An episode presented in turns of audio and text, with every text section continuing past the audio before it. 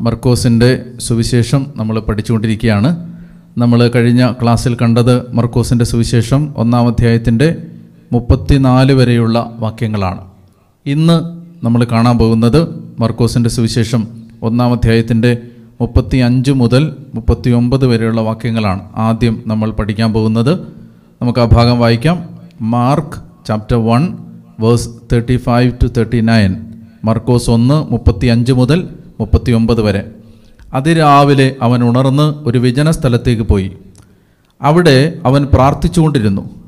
ഷിമയോനും കൂടെ ഉണ്ടായിരുന്നവരും അവനെ തേടി പുറപ്പെട്ടു. കണ്ടെത്തിയപ്പോൾ അവർ പറഞ്ഞു എല്ലാവരും നിന്നെ അന്വേഷിക്കുന്നു. അവൻ പറഞ്ഞു നമുക്ക് അടുത്ത പട്ടണങ്ങളിലേക്ക് പോകാം. അവിടെയും എനിക്ക് പ്രസംഗിക്കേണ്ടിയിരിക്കുന്നു. അതിനാണ് ഞാൻ വന്നിരിക്കുന്നത്.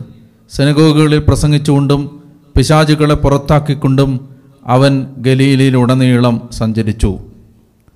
മുപ്പത്തിയഞ്ചാമത്തെ വാക്യം പറയുകയാണ് അതിരാവിലെ അതിരാവിലെ ഒന്നാമത്തെ കാര്യം നമ്മൾ ഇതിൽ നിന്ന് പഠിക്കാനുള്ളത് ഇത് ആഴ്ചയിലെ ഏത് ദിവസമാണെന്ന് നിങ്ങൾക്ക് കഴിഞ്ഞ ഭാഗങ്ങൾ വായിച്ചതിന്റെ വെളിച്ചത്തിൽ പറയാൻ പറ്റുമോ? ഇത് ഏത് ഭാഗമാണ്? ഏത് ദിവസമാണ്? ആഴ്ചയിലെ ഏത് ദിവസമാണ്? ഇത് തിങ്കളാഴ്ചയാണോ ബുധനാഴ്ചയാണോ വെള്ളിയാഴ്ചയാണോ അതോ ഞായറാഴ്ചയാണോ? ഏത് ദിവസമാണ്? ഇത് ശ്രദ്ധിച്ച് വായിച്ചാൽ നമുക്ക് മനസ്സിലാവും ഇതേ ദിവസമാണ് ഇത് ഞായറാഴ്ച ദിവസമാണ്. ഇതൊരു ഞായറാഴ്ച പ്രഭാതമാണ്. അതെങ്ങനെയാണ് നമുക്ക് മനസ്സിലാവുന്നത്? അതായത് ഇതിന്റെ തലേ ദിവസം മർക്കോസിന്റെ സുവിശേഷം ഒന്നാമത്തെ അധ്യായത്തിന്റെ ഇരുപത്തി ഒന്ന് മുതൽ മുപ്പത്തിനാല് വരെ പറയുന്നത് ശനിയാഴ്ചത്തെ സംഭവങ്ങളാണ്. അതെങ്ങനെയാണ് മനസ്സിലായത്? ഇരുപത്തിയൊന്നാമത്തെ വാക്യം. മർക്കോസ് ഒന്ന് ഇരുപത്തൊന്ന് അവർ കവർണാമിലെത്തി. സാപത്ത് ദിവസം അവൻ സിനഗോഗിൽ പ്രവേശിച്ചു. ഏത് ദിവസം? സാപത്ത് സാപത്ത് ദിവസം എന്ന് പറഞ്ഞാൽ ശനിയാഴ്ച. അപ്പോൾ ഇരുപത്തി ഒന്നാം തീയതി മുതൽ ആ ഭാഗം അവസാനിക്കുന്നത് ഇങ്ങനെയാണ്. ഒന്നാം അധ്യായത്തിന്റെ ഇരുപത്തി ഒന്ന് മുതൽ ശനിയാഴ്ച രാവിലെയാണത്. ആ ഭാഗം അവസാനിക്കുന്നത് മുപ്പത്തി രണ്ടാമത്തെ വാക്യത്തിലാണ്. അന്ന് വൈകുന്നേരം സൂര്യാസ്തമയ സൂര്യാസ്തമയമായപ്പോൾ രോഗികളും പിശാചു ബാധിതരുമായ എല്ലാവരെയും അവർ അവന്റെ അടുത്ത് കൊണ്ടുവന്നു. നഗരവാസികളെല്ലാം വാതിൽക്കൽ സമ്മേളിച്ചു. വിവിധ രോഗങ്ങൾ ബാധിച്ചിരുന്ന വളരെ പേരെ അവൻ പുറ സുഖപ്പെടുത്തി. അനേകം പിശാചുക്കളെ പുറത്താക്കി. പിശാചുക്കൾ തന്നെ അറിഞ്ഞിരുന്നത് കൊണ്ട് സംസാരിക്കാൻ അവരെ അനുവദിച്ചില്ല. അപ്പോൾ കണ്ടോ അന്ന് ഒരുപാട് രാത്രി വൈകിയാണ് ഈശോയുടെ ശുശ്രൂഷ അവസാനിക്കുന്നത്. ശനിയാഴ്ച രാത്രി. അപ്പോൾ ഇത് മുപ്പത്തി അഞ്ചാമത്തെ വാക്യം അതിരാവിലെ അതേ ദിവസമാണ്? ഞായറാഴ്ച ദിവസമാണ്. അപ്പം ഞായറാഴ്ച അതിരാവിലെ അവൻ ഉണർന്ന് ഒരു വിജന സ്ഥലത്തേക്ക് പോയി അവിടെ ഇരുന്ന് പ്രാർത്ഥിച്ചുകൊണ്ടിരുന്നു. മനസ്സിലായോ? ഈ തിരുസഭ ഞായറാഴ്ച ദിവസം ആഘോഷിക്കുന്നതിന്റെ ആചരിക്കുന്നതിന്റെ ബൈബിൾ അടിസ്ഥാനങ്ങളുടെ ഒരടിസ്ഥാനം ഇതാണ്.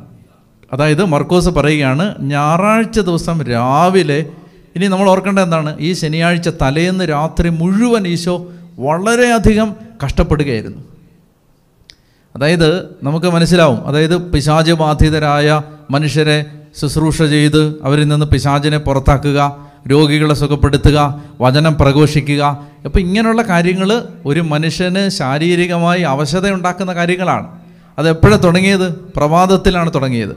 ഇരുപത്തി ഒന്നാം തീയതി ഇരുപത്തി ഒന്നാമത്തെ വാക്യം മുതലുള്ള ഭാഗം നമ്മൾ വായിക്കുമ്പോൾ ആദ്യത്തെ അടയാളം പിശാചിനെ ബഹിഷ്കരിക്കുന്നതാണ്. ഒരു പിശാജ് ബാധിതനെ സുഖപ്പെടുത്തുന്നതാണ്. പിന്നീട് അത് കഴിഞ്ഞ് നേരെ പത്രോസിന്റെ വീട്ടിലേക്ക് പോയി പത്രോസിന്റെ അമ്മായിമ്മയെ സുഖപ്പെടുത്തി. അത് കഴിഞ്ഞ് സൂര്യാസ്തമയം കഴിഞ്ഞപ്പോൾ സാപത്ത് കഴിയുമ്പോൾ രാത്രിയാവുമ്പോൾ എല്ലാ രോഗികളെയും പിശാചി ബാധിതരെയും കൊണ്ട് ആ നഗരത്തിൽ നിന്ന് ആളുകൾ അവന്റെ അടുത്തേക്ക് വന്നു. അവൻ അവരെ എല്ലാം സുഖപ്പെടുത്തി പിശാചുക്കളെ പുറത്താക്കി. അപ്പോൾ ഒരുപാട് രാത്രി വൈകിയിട്ടുണ്ടാവും കർത്താവ് ഉറങ്ങാൻ പോവാൻ. പക്ഷേ അതിരാവിലെ അവൻ എഴുന്നേറ്റ് അവനൊരു വിജന സ്ഥലത്തേക്ക് പോയി പ്രാർത്ഥിച്ചുകൊണ്ടിരുന്നു. അപ്പോൾ നമ്മൾ ഇരുപത്തി ഒന്ന് മുതൽ മുപ്പത്തി നാല് വരെയുള്ള വാക്യങ്ങൾ വായിക്കുന്നത് ഒരു ബിസി ഡേ ആണ്. അപ്പോൾ നമ്മൾ സാധാരണഗതിയിൽ നല്ല തിരക്കുള്ള ദിവസങ്ങളിൽ നമുക്ക് മാറ്റിവെക്കുന്നത് എന്താണ്? പ്രാർത്ഥനയാണ്. നമ്മൾ സാധാരണ പറയും ഇന്ന് നല്ല തിരക്കാണ് അതുകൊണ്ട് ഇന്നിനി പ്രാർത്ഥിക്കേണ്ട. പക്ഷേ ജീസസ് വാസ് ആൻ എക്സെപ്ഷൻ കർത്താവ് ഒരു എക്സെപ്ഷൻ ആയിരുന്നു. കർത്താവ് എന്താ പറയുന്നത്? എത്ര തിരക്കുണ്ടെങ്കിലും അവൻ പ്രാർത്ഥനയ്ക്കുള്ള സമയം കണ്ടെത്തി. മനസ്സിലാവുന്നുണ്ടോ? അതെന്താ നമ്മളെ പഠിപ്പിക്കുന്നത്? നമ്മൾ എത്ര തിരക്കിട്ട ജീവിതം നയിക്കുകയാണെങ്കിലും ഇതാരാ പാഠം പറഞ്ഞു തന്നിരിക്കുന്നത്? ദൈവപുത്രനായ യേശു. ഞാൻ ആലോചിക്കായിരുന്നു അതായത് ദൈവത്തിന്റെ സ്വന്തം പുത്രനായ യേശുവിന് പ്രാർത്ഥിക്കാനുള്ള ഒരാവശ്യബോധം വന്നെങ്കിൽ ദൈവത്തിന്റെ സ്വന്തം പുത്രനായ യേശു പ്രാർത്ഥിക്കാൻ സമയം കണ്ടെത്തിയെങ്കിൽ സാധാരണ മനുഷ്യരായ നമ്മൾ എത്രയോ കൂടുതൽ പ്രാർത്ഥിക്കണം. ഇപ്പം ചില ആളുകൾ പറയില്ല നമുക്ക് പ്രാർത്ഥിക്കാൻ നമുക്ക് പ്രാർത്ഥിച്ചില്ലെങ്കിൽ കുഴപ്പമില്ല. പ്രവർത്തനം തന്നെയാണ് പ്രാർത്ഥന. വർക്ക് ഈസ് വർഷിപ്പ് എന്നത് ബൈബിൾ പ്രകാരം തെറ്റായ ഒരാശയമാണ്. ജോലിയല്ല പ്രാർത്ഥന. പ്രാർത്ഥന വേറെയാണ്. ഇപ്പം നമ്മൾ രാവിലെ മുതൽ വൈകിട്ട് വരെ കഷ്ടപ്പെടുകയല്ലേ? അപ്പോൾ അതുകൊണ്ട് പ്രാർത്ഥിക്കാൻ പറ്റിയില്ല എന്ന് പറഞ്ഞാൽ അതൊരു കുറവായിട്ട് അംഗീകരിക്കണം. എനിക്ക് പ്രാർത്ഥിക്കാൻ പറ്റിയില്ല പറ്റിയില്ല. പ്രാർത്ഥിക്കേണ്ടതായിരുന്നു. ഒരിക്കലും അതിനെ ന്യായീകരിക്കരുത്. ഒരിക്കലും എനിക്ക് പ്രാർത്ഥിക്കാൻ ഒരുപാട് തിരക്കായതുകൊണ്ടാണ് പ്രാർത്ഥിക്കാൻ പറ്റാത്തതെന്ന് പറയരുത്. ഇവിടെ ദൈവപുത്രനായ സാക്ഷാൽ ദൈവപുത്രനായ യേശുക്രിസ്തു തന്നെ ഇത്രയും തിരക്കിട്ട ഒരു രാത്രിയുടെ ഒടുവിൽ അതിരാവിലെ എഴുന്നേറ്റ് പ്രാർത്ഥിക്കുന്നതായി ദൈവത്തിന്റെ വചനം പറയുകയാണ്. അപ്പം നമ്മൾ സഹോദരങ്ങളെ നമ്മൾ എത്രമാത്രം കൂടുതലപ്പോൾ പ്രാർത്ഥിക്കണം. നമ്മൾ ദൈവ ശുശ്രൂഷയിൽ ഏർപ്പെട്ടിരിക്കുന്നവർ പ്രത്യേകിച്ച് എത്രമാത്രം നമ്മൾ പ്രാർത്ഥിക്കാൻ സമയം കണ്ടെത്തണം. അതുകൊണ്ടാണ് കർത്താവ് പറഞ്ഞത് കച്ചമൻ തോട്ടത്തിൽ വെച്ച് തളർന്നുറങ്ങുന്ന ശിഷ്യന്മാരെ നോക്കിക്കൊണ്ട് കർത്താവ് വിശ്വസിക പറഞ്ഞു ആത്മാവ് സന്നദ്ധമാണ് പക്ഷെ ശരീരം ബലഹീനമാണ് പ്രലോഭനങ്ങളിൽ അകപ്പെടാതിരിക്കാൻ ഉണർന്നിരുന്ന് പ്രാർത്ഥിക്കുവിൻ. മറ്റൊരിടത്ത് കർത്താവ് പറഞ്ഞ് പ്രാർത്ഥനയും ഉപവാസവും കൊണ്ടല്ലാതെ ഈ വർഗം പുറത്തു പോവില്ല. അപ്പോൾ ഈ ഭാഗത്ത് നീ അതിരാവിലെ എന്ന് പറയുന്ന ആ ആദ്യത്തെ ആ വാക്കിൽ നിന്ന് തന്നെ നമുക്ക് കിട്ടുന്നത് എത്രയോ വിലപ്പെട്ടൊരു പാഠമാണ്. മനസ്സിലാവുന്നില്ലേ? കർത്താവ് ഈശോമിശിക തന്നെ. നിങ്ങളെന്നാലും ചോദിക്കുക അതായത് ഈശോയ്ക്ക് സത്യം പറഞ്ഞാൽ പ്രാർത്ഥിക്കേണ്ട ആവശ്യമുണ്ടോ? പിതാവുമായി ഗാഠബന്ധം പുലർത്തുന്ന പുത്രനാണ്. പ്രാർത്ഥന എന്ന് പറഞ്ഞാൽ എന്താ? പ്രാർത്ഥന എന്ന് പറഞ്ഞാൽ ദൈവവുമായിട്ടുള്ള പിതാവുമായിട്ടുള്ള ബന്ധമല്ലേ? ആ പിതാവുമായിട്ട് ട്വന്റി ഫോർ അവേഴ്സും ഇരുപത്തിനാല് മണിക്കൂറും ഒരു നിമിഷം പോലും വിട്ടുപിരിയാത്ത ഒരാത്മബന്ധത്തിന്റെ ചരട് കൊണ്ട് പിതാവുമായി തന്നെ കൂട്ടിക്കെട്ടിയിരിക്കുന്ന കർത്താവ് ഈശോമിശിക സത്യം പറഞ്ഞാൽ പ്രാർത്ഥിക്കേണ്ട ആവശ്യമുണ്ടോ? പക്ഷേ ഈശോ പ്രാർത്ഥിക്കാൻ സമയം കണ്ടെത്തി. അതെന്തുകൊണ്ടാണ്? കർത്താവ് അപ്പസ്തോലന്മാർക്ക് നമുക്ക് ഒരു മാതൃക കാണിച്ചു തരികയാണ്. എത്രമാത്രം നമ്മൾ പ്രാർത്ഥിക്കണം. എത്രമാത്രം നമ്മൾ പ്രാർത്ഥിക്കാൻ സമയം കണ്ടെത്തണം. അതാണ് ഇവിടുന്ന് കിട്ടുന്ന ഒരു പാഠം. ഇരുപത്തി ഒന്നാമത്തെ വാക്യം മുതൽ മുപ്പത്തി നാലാമത്തെ വാക്യം വരെ വളരെ തിരക്കിട്ട ഒരു ദിവസമാണ്. അത് നിങ്ങൾ ശരിക്കും മനസ്സിലാക്കിക്കോണം. ഇരുപത്തൊന്ന് മുതൽ ഇരുപത്തെട്ട് വരെ പിശാചുകളെ ബഹിഷ്കരിക്കുകയാണ്. അശുദ്ധാത്മാക്കളെ പുറത്താക്കുകയാണ്. ഇരുപത്തൊമ്പത് മുതൽ ഇനി മുപ്പത്തിരണ്ട് വരെ ഷിമയോന്റെ വീട്ടിൽ ചെന്ന് സുഖപ്പെടുത്തുകയാണ് അമ്മായിമ്മേ അതിനുശേഷം സൂര്യാസ്തമയമായപ്പോൾ വൈകുന്നേരം ആയപ്പോഴേക്കും ഒരുപാട് പിശാജ് ബാധിതരിൽ നിന്ന് പിശാചുകളെ പുറത്താക്കുന്നു രോഗികളെ സുഖപ്പെടുത്തുന്നു. അങ്ങനെ അനേക ആളുകൾ നൂറുകണക്കിന് ആളുകൾക്ക് ശുശ്രൂഷ ചെയ്തിട്ടാണ് കർത്താവ് വിശ്വസിക അന്ന് ആ സമയത്ത് എപ്പോഴോ ഉറങ്ങിയിട്ട് അതിരാവിലെ എഴുന്നേറ്റ് അവനൊരു വ്യജന സ്ഥലത്തേക്ക് പോയി മാറിയിരുന്ന് പ്രാർത്ഥിച്ചുകൊണ്ടിരുന്നു. ഇതാണ് അവിടെ നിന്ന് കിട്ടുന്ന ഒന്നാമത്തെ പാഠം. രണ്ടാമത്തെ പാഠം പിന്നെ ഞാൻ പറഞ്ഞല്ലോ ഇത് ഞായറാഴ്ച ദിവസമാണ്. ഞായറാഴ്ച ദിവസങ്ങളിൽ ദൈവത്തെ ആരാധിക്കണം എന്നതിന്റെ ഒരു ബൈബിൾ സൂചനയാണിത്. അതിരാവിലെ എഴുന്നേറ്റ് ഞായറാഴ്ച കർത്താവിനെ ആരാധിക്കണം. മനസ്സിലായില്ലേ? മാത്രമല്ല രാവിലെ എഴുന്നേറ്റ് പ്രാർത്ഥിക്കുന്നത് ഒരു പ്രത്യേക അഭിഷേകമാണ്. അതിരാവിലെ ദിവസത്തിലെ മറ്റൊരു സമയത്തും കിട്ടാത്ത ഒരു അനുഗ്രഹം പ്രഭാതത്തിൽ കിട്ടുമെന്ന് പറയുന്ന പുസ്തകമാണ് ബൈബിൾ. ബൈബിളിൽ അങ്ങനെ ഒരു സൂചന ഇഷ്ടം പോലെ സൂചനയുണ്ട്. നമ്മൾ മുൻപ് എടുത്തിട്ടുണ്ടത്. അതായത് അതിരാവിലെ ഉണർന്ന് അന്വേഷിക്കുന്നവർക്ക് ജ്ഞാനം ലഭിക്കും. പ്രഭാതത്തിൽ ശിഷ്യനെ എന്ന പോലെ അവിടെ എന്റെ കാതുകളെ ഉണർത്തുന്നു. അപ്പോൾ പ്രഭാതത്തിൽ ഉണർന്ന് ദൈവത്തെ ആരാധിക്കുക. അപ്പം അങ്ങനെയുള്ള ഒരുപാട് സൂചനകൾ ഇതിനകത്തുണ്ട്. ഇനി അടുത്ത വാക്യം ഇങ്ങനെയാണ്. ഷിമയോനും കൂടെ ഉണ്ടായിരുന്നവരും അവനെ തേടി പുറപ്പെട്ടു. അപ്പോൾ നിങ്ങൾ മനസ്സിലാക്കണം അവരുടെ ആരുടെ അടുത്തല്ല. കാണാൻ പറ്റാത്തൊരു സ്ഥലത്താണ് മാറിയിരിക്കുകയാണ്. തേടി പുറപ്പെട്ടു എന്ന് പറഞ്ഞാൽ പെട്ടെന്ന് നോക്കുന്നിടത്ത് ഈശോയെ ഈശോയെ ഈശോയെ എന്ന് വിളിച്ചാൽ കേൾക്കാവുന്ന ഒരു അകലത്തിലല്ല. അപ്പോൾ എത്ര മാറിയിരുന്നെന്ന് നോക്കിയേ. എന്തുകൊണ്ടാണ് കർത്താവ് ഇങ്ങനെ മാറിയിരുന്നത്? ഇങ്ങനെ മാറിയിരുന്നത് ആരും തന്നെ തന്റെ പ്രാർത്ഥനയെ ശല്യപ്പെടുത്തരുതെന്ന് അവന് നിർബന്ധം ഉണ്ടായിരുന്നത് കൊണ്ടാണ്. ഈ പ്രാർത്ഥന മുടങ്ങരുതെന്ന് ആഗ്രഹം ഉണ്ടായിരുന്നത് കൊണ്ടാണ്.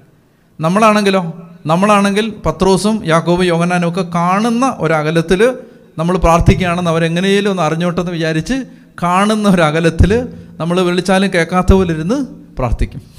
അപ്പോൾ നമ്മൾ അവരും തമ്മിലുള്ള ഈശോയും തമ്മിലുള്ള വ്യത്യാസം. കർത്താവ് എന്താണ്? കർത്താവ് അത് പറഞ്ഞില്ലേ? നിങ്ങൾ പ്രാർത്ഥിക്കുമ്പോൾ കഥ കഥകടച്ച് രഹസ്യത്തിൽ നിങ്ങൾ പിതാവിനോട് പ്രാർത്ഥിക്കണം. ആരെ കാണിക്കാൻ വേണ്ടി പ്രാർത്ഥിക്കുന്നു കണ്ടോ? ഇതിനൊക്കെ തന്നെ കർത്താവ് എന്ത് പറഞ്ഞോ പ്രാർത്ഥനയെക്കുറിച്ച് അതെല്ലാം അതെല്ലാം പാലിച്ച ആളാണ് കർത്താവ്.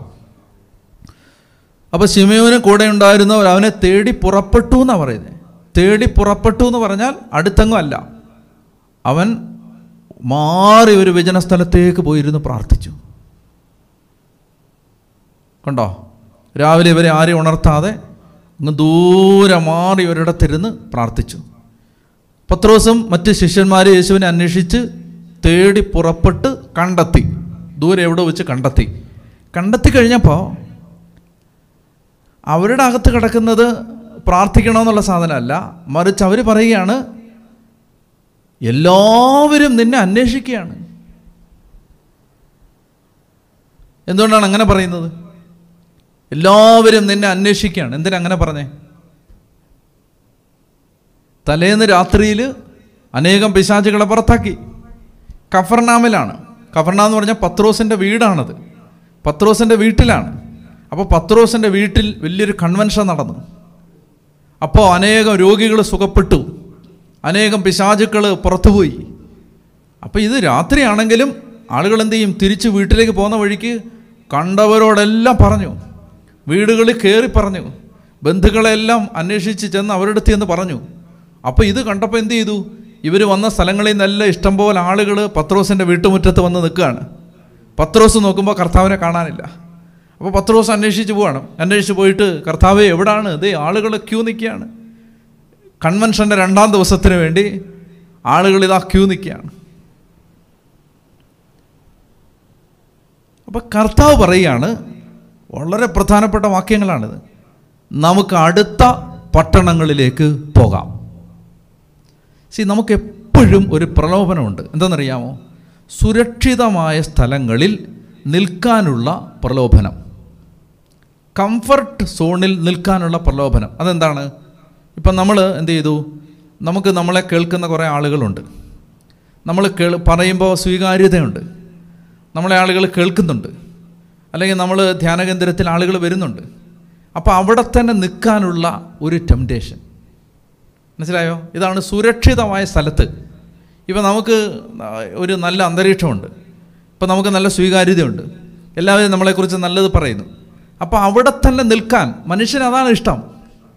പത്രോസിന് അതാണ് ഇഷ്ടം. നമുക്ക് കവർണാമി തന്നെ ഒരു ടെന്റൊക്കെ അടിച്ച് ഇവിടെ തന്നെ ഒരു സെന്റർ തുടങ്ങി സുവിശേഷം ആരംഭിക്കാം.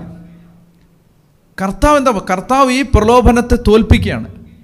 കർത്താവ് പറയാണ് ഞാനിങ്ങനെ ഒരു സ്ഥലത്ത് സുരക്ഷിതമായിട്ട് ജീവിക്കാനുള്ള ആളല്ല. എനിക്ക് അടുത്ത അടുത്ത സ്ഥലത്തേക്ക് പോകണം എനിക്ക് അടുത്ത പട്ടണത്തിലേക്ക് യാത്ര ചെയ്യേണ്ടിയിരിക്കുന്നു.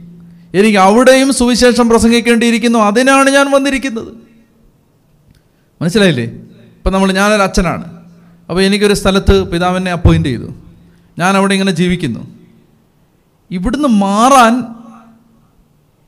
മാറാതിരിക്കാൻ എനിക്കൊരു പ്രലോഭനമുണ്ട്. മനസ്സിലായില്ല? ഇവിടുന്ന് മാറാൻ പറഞ്ഞാൽ എവിടേക്കെങ്കിലും പോകാൻ പറഞ്ഞാൽ വേറെ എന്തെങ്കിലും ചെയ്യാൻ പറഞ്ഞാൽ ഈ സുരക്ഷിത താവളം വിട്ടുപോകാൻ മനുഷ്യന് മടിയാണ്. മനുഷ്യർക്ക് എല്ലാവർക്കും ഉണ്ടത്.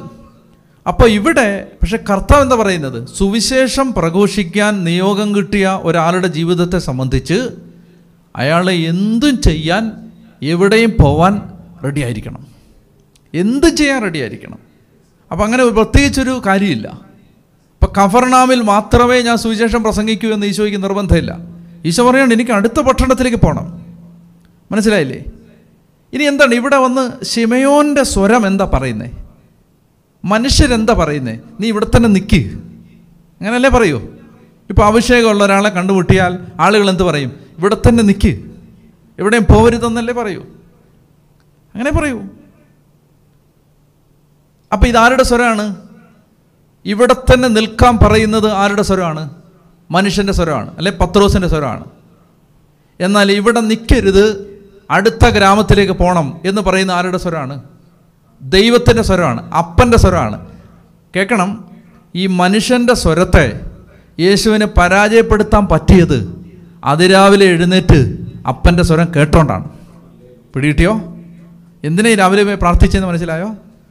അതായത് ഈ സുരക്ഷിത താവളങ്ങളിൽ ജീവിക്കാനുള്ള പ്രലോഭനത്തെ മനുഷ്യന്റെ സ്വരത്തെ അത് വെച്ച് നീട്ടിയ പ്രലോഭനത്തെ നേരിടാനുള്ള ശക്തി സുവിശേഷകർക്ക് കിട്ടുന്നത് പ്രാർത്ഥനാ ജീവിതത്തിലൂടെയാണ്. ഇപ്പോൾ പ്രാർത്ഥിക്കാത്തൊരു വ്യക്തിയാണെങ്കിൽ മനുഷ്യർ പറയുന്നതെല്ലാം ശരിയാന്ന് തോന്നും. ഇത് ശരിയല്ലേ പത്ത് ദിവസം പറഞ്ഞത്? കാരണം ഇത്ര ആൾ വരികയല്ലേ? ഇത്ര ആൾ വരികയാണ് ഇത്ര ആൾ കേൾക്കുകയാണ് ഇത്രയും പേർക്ക് സൗഖ്യം കിട്ടുകയാണ്. ഇതൊക്കെ നല്ല കാര്യമല്ലേ? ഞാൻ പറയുന്ന ഈ ശിമയം പറഞ്ഞൊക്കെ കറക്റ്റ് അല്ലേ? മനുഷ്യന്റെ ലോജിക്കനുസരിച്ച് കറക്റ്റ് അല്ലേ? കൃത്യമായിട്ട് കറക്റ്റാണ് ഇതെല്ലാം. മനുഷ്യർ ആൾ വരുന്നുണ്ട് ഇവിടെ താമസിക്കണം ഇവിടെ ആകുമ്പോൾ ഒരു വീടുണ്ട് ഭക്ഷണം തരാനൊക്കെ ആളുണ്ട് അമ്മായിമ്മ റെഡിയായിട്ട് നിൽക്കുകയാണ്. സുഖപ്പെട്ടതിന് ശേഷം ജ്യൂസൊക്കെ കൊണ്ട് തരാൻ വേണ്ടി എല്ലാം റെഡിയാണ് അപ്പോൾ ആ സ്ഥിതിക്ക് ഇതല്ലേ നല്ലത്? വെറുതെ ഈ വെയിലുമുണ്ട് ഭക്ഷണം ഇല്ലാതെ അലഞ്ഞു നടക്കണോ? ഈ കോവിഡ് കാലത്ത് ഹ്യൂമൻ വോയിസ് ആണ് മനുഷ്യന്റെ സ്വരം. മനുഷ്യന്റെ സ്വരം ലോജിക്കലി കറക്റ്റാണ് പക്ഷേ ദൈവഹിതം ആവണമെന്നില്ല ദൈവത്തിന്റെ ഹിതം ഒരു പ്രാർത്ഥനാ മനുഷ്യൻ തിരിച്ചറിയുന്നത് പ്രെയർ റൂമിലാണ് അതുകൊണ്ടാണ് ഈ പ്രാർത്ഥിക്കണമെന്ന് പറയുന്നത്. പ്രാർത്ഥിച്ചാലേ ദൈവസ്വരം അറിയൂ. ഇപ്പോൾ ഈ വ്യത്യാസം കണ്ടോ? അല്ലെങ്കിൽ എന്ത് ചെയ്യും? നമ്മൾ സാധാരണ പ്രാർത്ഥിക്കാത്തൊരു മനുഷ്യനാണെങ്കിൽ ശിമയം പറയുന്നത് ശരിയല്ലേ? അവിടെ നമ്മളൊരു സെന്റർ തുടങ്ങും. ഹാലേലുയാ അപ്പം അതുകൊണ്ട് മനുഷ്യന്റെ സ്വരത്തെ പരാജയപ്പെടുത്താൻ കർത്താവിന് സാധിച്ചത് ദൈവത്തിന്റെ സ്വരം വിജനപ്രദേശത്തിരുന്ന് പ്രാർത്ഥിച്ചപ്പോൾ കേട്ടതുകൊണ്ടാണ്. ഇനി അടുത്തത് അപ്പോൾ മുപ്പത്തിയേഴാമത്തെ വാക്യം കണ്ടെത്തിയപ്പോൾ അവർ പറഞ്ഞു എല്ലാവരും നിന്നെ അന്വേഷിക്കുന്നു. അവൻ പറഞ്ഞു നമുക്ക് അടുത്ത പട്ടണങ്ങളിലേക്ക് പോകാം. അവിടെയും എനിക്ക് പ്രസംഗിക്കേണ്ടിയിരിക്കുന്നു. അതിനാണ് ഞാൻ വന്നിരിക്കുന്നത്. അടുത്ത വാക്യം മുപ്പത്തി ഒമ്പതാമത്തെ വാക്യം സിനഗോഗുകളിൽ പ്രസംഗിച്ചുകൊണ്ടും പിശാചുക്കളെ പുറത്താക്കിക്കൊണ്ടും അവൻ ഗലീലയിലുടനീളം സഞ്ചരിച്ചു. അതായത് രണ്ട് ശുശ്രൂഷ കർത്താവ് ചെയ്തെന്ന് അവിടെ പറയുന്നത്. ഒന്ന് പ്രസംഗിച്ചു രണ്ട് പിശാചുക്കളെ ബഹിഷ്കരിച്ചു. പ്രസംഗിച്ചു ബഹിഷ്കരിച്ചു. പ്രസംഗിച്ചു പിശാചുക്കളെ പുറത്താക്കി. എന്നിട്ട് ഗലീലയിലുടനീളം ചുറ്റി സഞ്ചരിച്ചു. പ്രസംഗിക്കുമ്പോൾ പ്രസംഗിക്കുമ്പോൾ പിശാചുക്കൾ പുറത്താക്കപ്പെടും. മനസ്സിലാവുന്നുണ്ടോ? പിശാചുക്കളെ ഈശോ പുറത്താക്കി. അത് പിശ പിശാചുക്കളെ പുറത്താക്കുന്നതിന് മുമ്പ് എന്ത് ചെയ്തു? പ്രസംഗിച്ചു. അത് നമ്മളിങ്ങനെ ആവർത്തിച്ചിനി കാണാൻ പോവാണ്. ഈ പ്രസംഗത്തിന് സുവിശേഷ പ്രഘോഷണത്തിന് ഒരു മനുഷ്യനിൽ വരുത്താൻ പറ്റുന്ന മാറ്റം വലുതാണ്. സുവിശേഷ പ്രഘോഷണത്തിന് ഒരു മനുഷ്യനിൽ വരുത്താൻ പറ്റുന്ന മാറ്റം വലുതാണ്. അപ്പോൾ പ്രസംഗിച്ചു പിശാചുകളെ പുറത്താക്കി. അങ്ങനെ ഗലീലയിലുടനീളം ചുറ്റി സഞ്ചരിച്ചു.